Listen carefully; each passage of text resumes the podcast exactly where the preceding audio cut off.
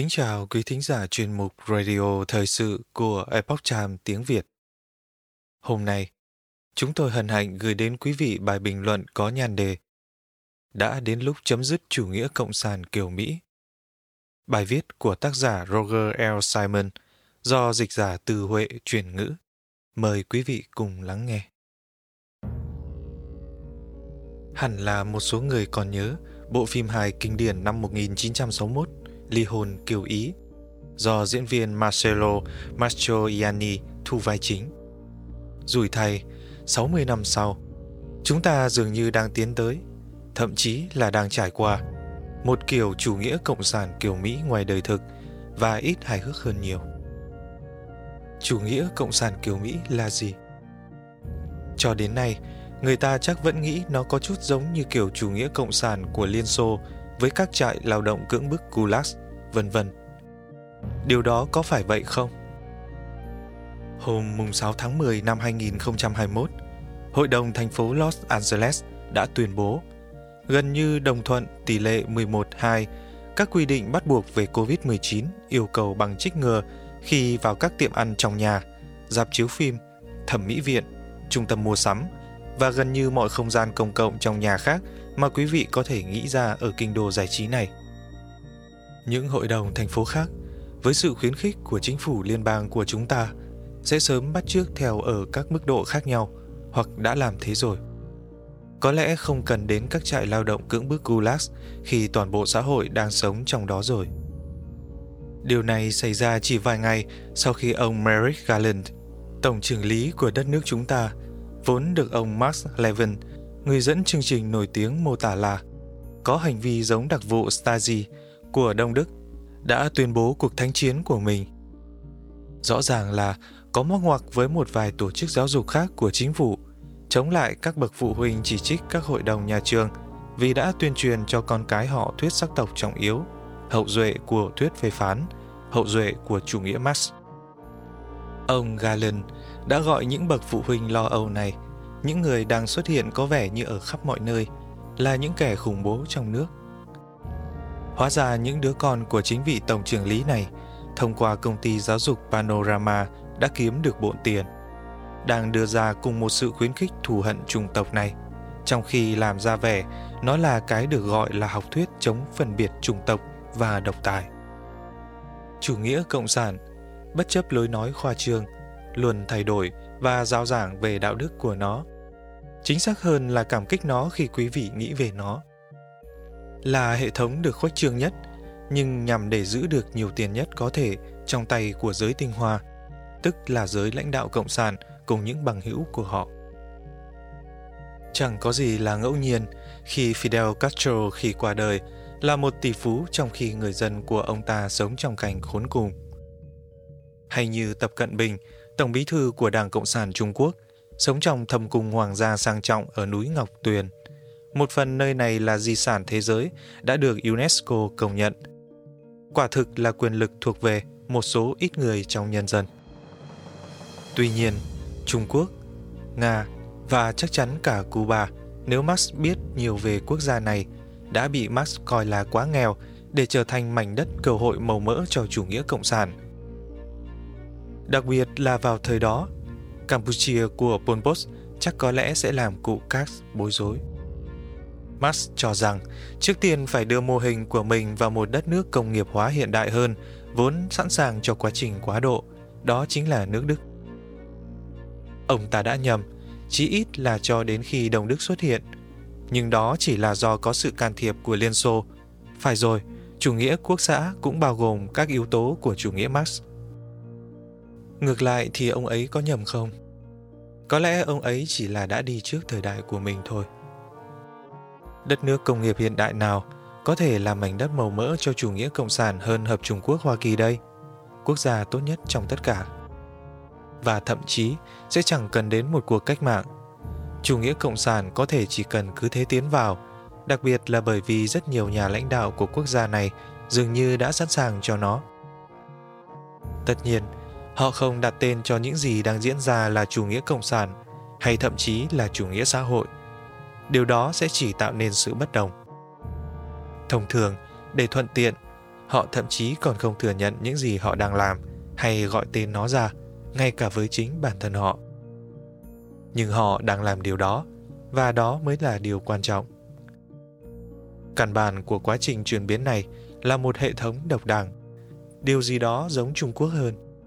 Trong đó về mặt tuyên truyền và kiểm soát xã hội là theo chủ nghĩa cộng sản, nhưng về mặt kinh tế thì ở mức độ ít hay nhiều hơn là theo chủ nghĩa tư bản. Hầu hết những người tin tưởng nhất đều biết rằng chủ nghĩa xã hội rốt cuộc không hoạt động như một mô hình kinh tế. Điều đó chẳng có gì mới cả. Lenin hiểu điều đó khi ông ta thiết lập chủ nghĩa tư bản hạn chế, chính sách kinh tế mới NEP chỉ vài năm sau khi chiếm được quyền lực. Nhưng mô hình độc đảng vẫn hấp dẫn. Rõ ràng là nó có thể thành công khi kết hợp với chủ nghĩa tư bản ở nhiều mức độ khác nhau. Cái gọi là kỳ tích Trung Quốc là kết quả tự nhiên của sự kết hợp đó khi hàng triệu người, phần lớn là trong thời kỳ chủ nghĩa tư bản phát triển hơn ở dưới thời Đặng Tiểu Bình, đã thoát khỏi cảnh đói nghèo. Gần như toàn bộ Đảng Dân Chủ và đáng tiếc là một phần của Đảng Cộng Hòa được biết đến là đảng đồng nhất về mặt quan điểm, đều tin rằng mô hình của người Trung Quốc là con đường tương lai và, như tôi đã nói trước đây, dù vô ý hay cố ý mà đã hùa vào với họ nếu không phải là trong lời nói thì cũng là hành động. Việc nâng trần nợ sớm, bất ngờ vào ngày 7 tháng 10 năm 2021 với sự tham gia đáng kể của Đảng Cộng Hòa chỉ là một ví dụ cho thấy xu hướng ngày càng gia tăng hướng đến mô hình cai trị độc đảng này. Nền dân chủ, đặc biệt là nền dân chủ đa đảng, đối với kỷ nguyên công nghệ cao hiện đại mà nói, đúng là quá vô trật tự. Quá là như cái thời thế kỷ 18, quá là như thời kỳ khai sáng. Rất nhiều người trong số người dân Mỹ đã giúp sức trong quá trình quá độ sang chủ nghĩa cộng sản bí mật này. Hay tùy quý vị gọi nó là gì. Những người này thích bị leo lái hơn là suy nghĩ hay quan trọng hơn là hành động vì chính bản thân mình. Đó là phần trong bản tính của con người giúp hình thành nên những người cộng sản tốt. Trên thực tế thì chủ nghĩa cộng sản là nhờ những người này mà tồn tại. Họ là bộ phận của nước Mỹ mà sẽ cho phép thực ra là đang cho phép chủ nghĩa cộng sản được bước chân vào. Trong số họ có một số là những công dân giàu có nhất và thành công nhất, nhưng điều đó không ngăn được họ trở thành những kẻ ngốc. Và lại, họ không phải là những con người đã dựng xây nên đất nước này. Những con người dựng xây nên đất nước này là những người mà tác giả de Tocqueville đã gặp khi ông viết cuốn Dân chủ ở Mỹ, Democracy in America, vốn là những công dân độc lập tự chủ đã thành lập rất nhiều tổ chức ái quốc vì chính phủ, vì sự tốt đẹp hơn cho tất cả mọi người. May mắn thay, và đây là tin tốt, những người đó đã không biến mất. Cuộc chiến ý thức hệ vẫn chưa kết thúc. Bà Mập thậm chí còn chưa bắt đầu hát, bà ấy chưa bắt đầu bản nhạc của mình. Ông Galen cùng các đồng minh của mình đã phạm sai lầm lớn trong cuộc tấn công trực diện vào các bậc phụ huynh của nước Mỹ. Nhiều người trong số họ đã vô cùng tức giận Thử nghĩ xem, họ có bao nhiêu người, các bậc phụ huynh đã chán ngấy hệ thống trường công lập tồi tệ hiện nay, vốn chẳng phục vụ một ai cả, và giờ đang được sử dụng để truyền bá. Họ đang hình thành nên một quân đội theo đúng nghĩa trên khắp đất nước này.